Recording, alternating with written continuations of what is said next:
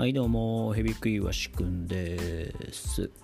お金って不思議だよね。って話なんだけど最近キャッシュレス化が進んでてほとんど現金って触ることないよね。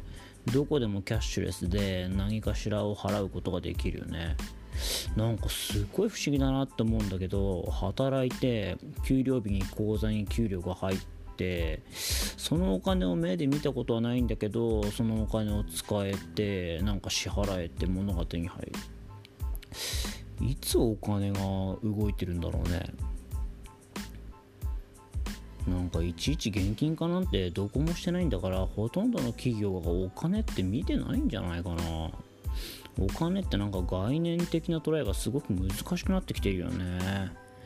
なんかいい概念の捉え方あったら教えてください。お願いします。